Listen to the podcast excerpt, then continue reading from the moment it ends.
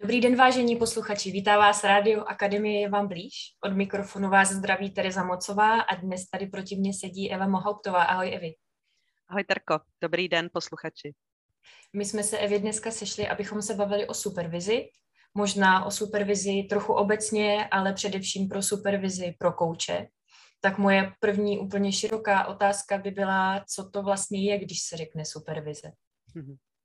Supervize může být uh, nadhled nebo jiný pohled nebo vhled, jako super pohled, no, supervize.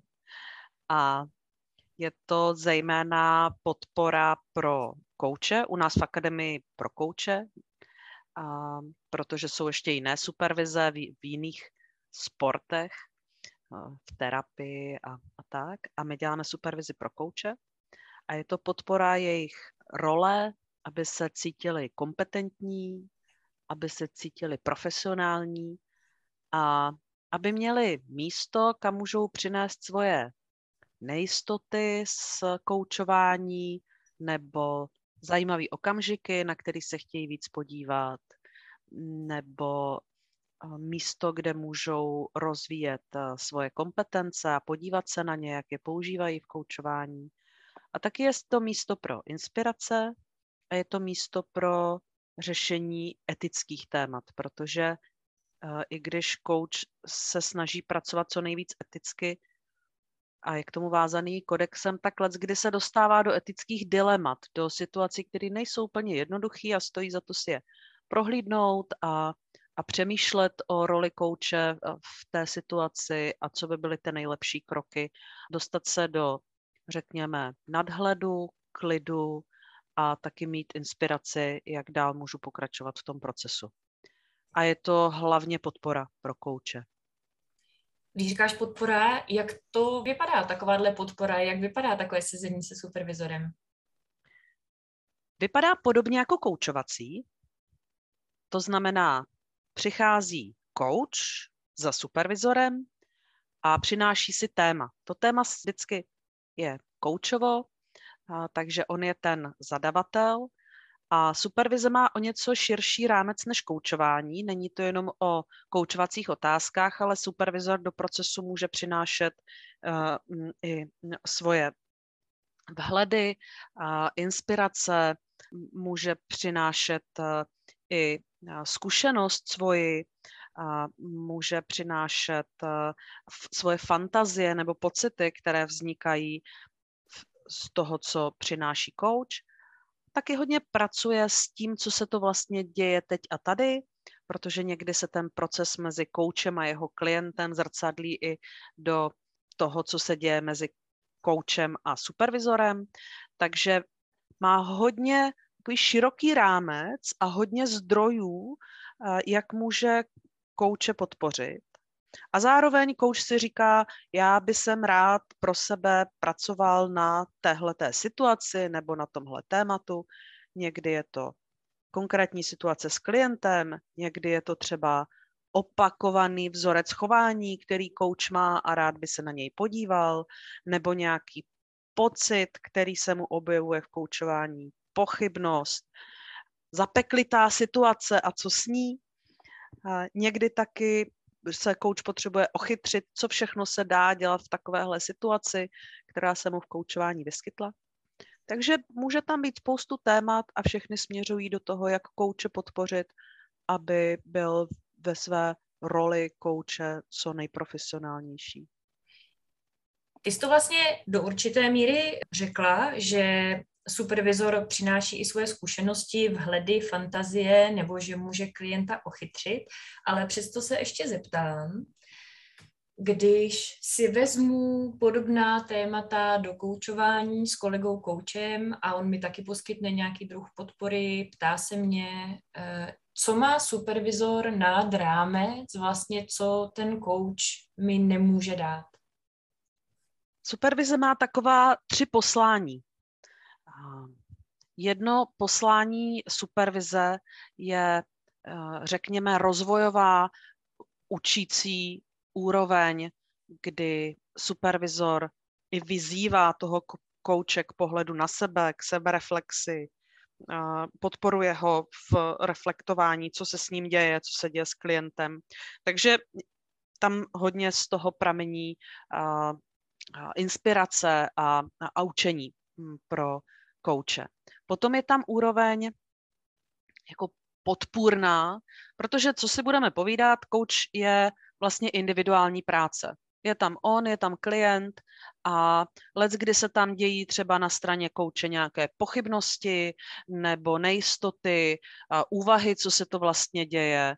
A takže supervizor může fungovat i jako tak, takový jako podpůrný zdroj, a, který pomáhá kouči, aby se vyrovnal se svými nejistotami. A tam třeba často je to koučovací, ale je to třeba taky že supervizor by měl být jako zkušený coach, takže jak to třeba zažíval supervizor, jakým způsobem se s tím vypořádával, co pro něj třeba bylo důležité, takže do toho přináší i kus své zkušenosti.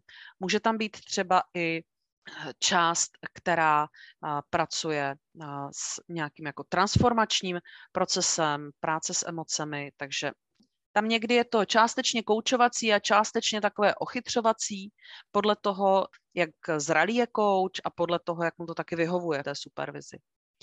No a potom je tam úroveň, která eh, je, říká se jí řídící nebo vzdělávací a je to úroveň, kdy supervizor je zodpovědný, to je možná zajímavý, že je zodpovědný za to, že pracuje s koučem a zároveň, že kouč pracuje se svým klientem eticky, že vnímá, jaké kompetence používá, že respektuje celý systém a tam do toho může přinášet nějaké hranice a supervizor, to znamená, co je OK v koučování, jakým způsobem se na to podívat, jak pracovat s etickým kodexem, jak pracovat s etickými dilematy. A podle dohody s koučem tak může mít i nějaká doporučení nebo nějaká jako vymezení, co je a není coaching. To znamená, aby opravdu podporoval kouče v tom, že to, co dělá, je prostě OK, že je to opravdu coaching, že, že to někde nemutuje do, do prapodivných věcí. Zeptám se úplně na rovinu. Věříš, že může být dobrý coach, který léta pracuje bez supervize? tak v tom se samozřejmě názory koučů liší. Ano. No, já jsem velký fan do supervize. Sama jsem jako do supervizního procesu byla jsem supervidována, byl jsem supervidována od roku 2010. V tuhle dobu mám dokonce víc supervizorů na, na různé oblasti, na týmový coaching, na individuální coaching, na svoji roli kouče.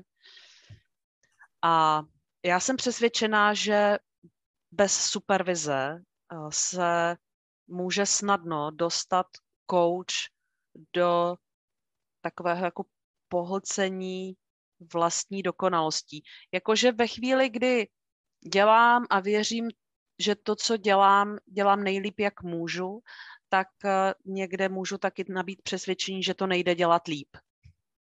Tak to je taková první past, od který pomáhá supervize. A druhá, No, já si myslím, že to, co je důležité na supervizi, že eh, se kouč pořád rozvíjí. A jestliže pracuje pro svoje koučované, aby se rozvíjeli, aby se učili nové věci, tak si myslím, že je fajn, když eh, se kultivuje v tom, co dělá. Takže úplně jednoduše odpověď na tvoji otázku je, já jsem přesvědčená, že supervize značně pomáhá kouči, aby byl dobrým koučem aby nikam nemutoval a e, nepropadl vlastní iluzi o dokonalosti. No, a nebo aby se nepohřbil vlastními pochybami. E, někdo má jako to ego silný a je, je přesvědčeno vlastní dokonalosti a někdo naopak e, se třeba spíš podceňuje a je přesvědčen o vlastních nedokonalostech a tam ten supervizor vlastně pomáhá najít takovou jako pěknou střední cestu, dívat se na to, co mi jde, jaký mám zdroje a kde se můžu rozvíjet.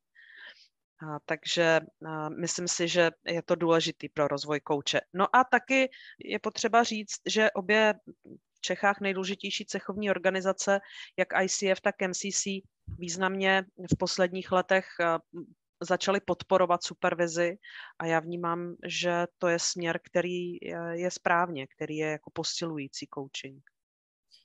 ty jsi říkala, že máš několik supervizorů, tak moje otázka by byla, podle čeho si je vybíráš a kam na ně chodíš? kam na ně chodím. tak když jsem, když jsem v roce 2010 hledala supervizora, tak jsem hledala supervizora na doporučení. A protože nebyli v té době supervizoři koučů, tak jsem hledala ČIST, což je Český institut jo, supervize. Pro supervizi. Ano, pro supervizi, mhm. ano. Což jsou vycvičení supervizoři.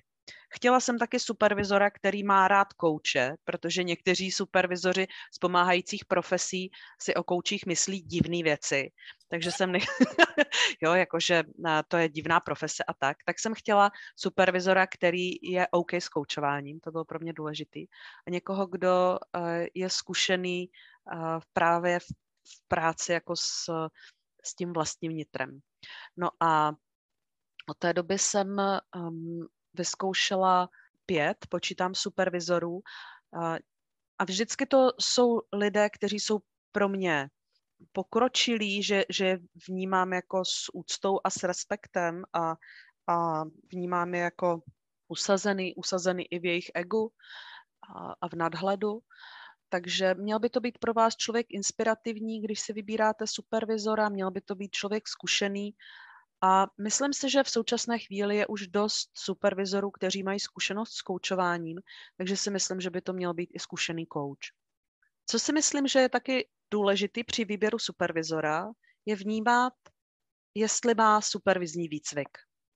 Protože to není jenom jdeme si spolu pokecat, ale měl by vědět, co dělá, měl by vědět, co je supervize a měl by vědět, jak se to dělá.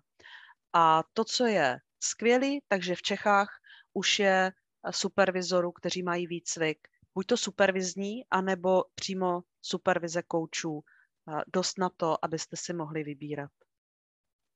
To jsem se chtěla zeptat, když si vybírala ze supervizorů, kteří nebyli koučové, čem spočívá výcvik supervizora a jestli eh, je to vůbec v pořádku a jestli je to stejně kvalitní služba, když vybereš supervizora, který třeba se pohybuje primárně ve školství nebo v pomáhajících profesích. Výcvik supervizora spočívá v tom umět se podívat na vztah příběh, na to sezení, různými úhly pohledu, modely, podívat se na stereotypy a vzorce myšlení. Takže supervizor se to učí prohlížet tu situaci z různých úhlů pohledu. Jsou na to i různé jako modely a takové jako mentální rozcvičování čímž pomáhá kouči nebo supervidovanému, aby se na to vlastně uměl taky podívat z různých úhlů pohledu a objevoval tam různé jako skryté věci, které tam hrají roli. Takže to je k výcviku. To, co jsem potřebovala se s tím smířit, takže můj supervizor nerozumí koučování, ale že mu rozumím dostatečně já, ale že mi může pomoct s tím podívat se na to, co se děje se mnou, v, při koučování konkrétního člověka, co se děje mezi náma, co se děje v tom vztahu, jak vnímám, co se děje s ním a co to dělá se mnou. Takže je tam spousta rovin, na který se dá podívat, i když supervizor koučování nerozumí.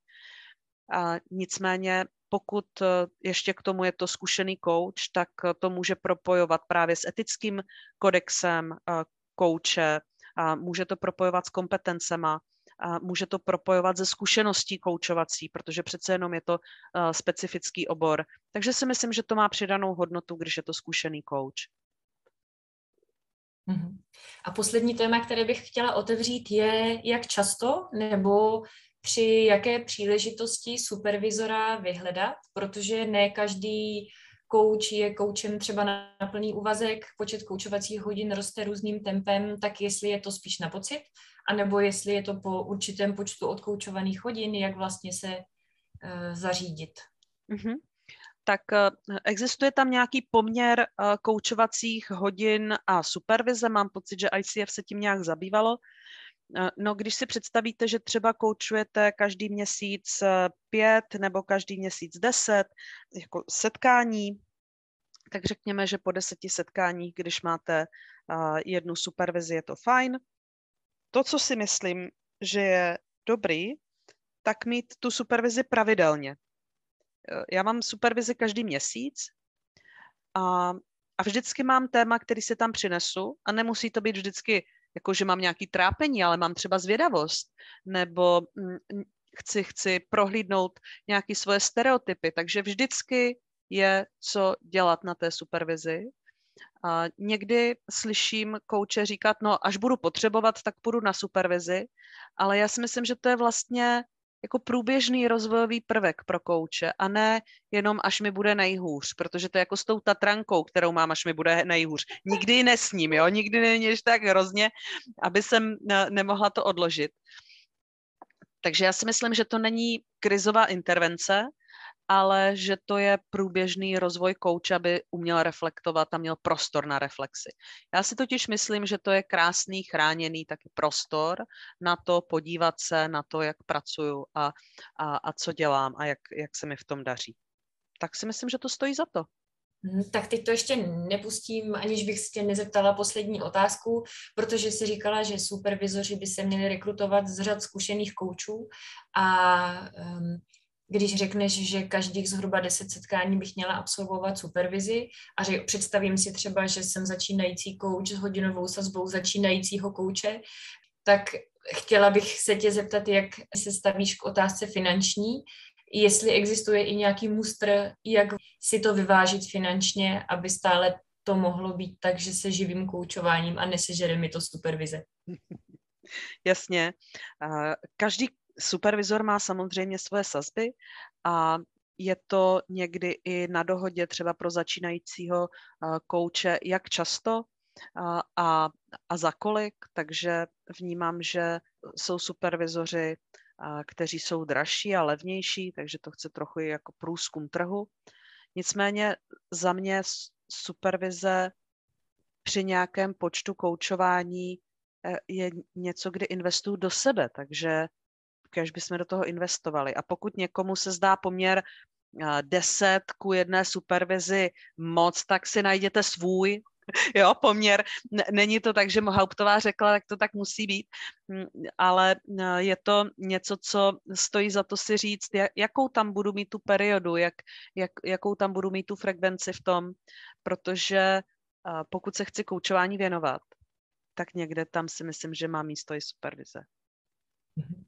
Evi, děkuji ti moc krát za dnešní povídání a doufám, že jsme představili supervizi eh, posluchačům, kteří třeba o ní už nějakou dobu uvažují, zvažovali a že si je namotivovala dostatečně, že si to zaslouží a že se jim to vyplatí. Přeju ti krásné, užitečné supervize a těším se zase někdy. Ahoj a nashledanou, vážení posluchači. Děkuji, eh, Terko, mějte se pěkně a nashledanou.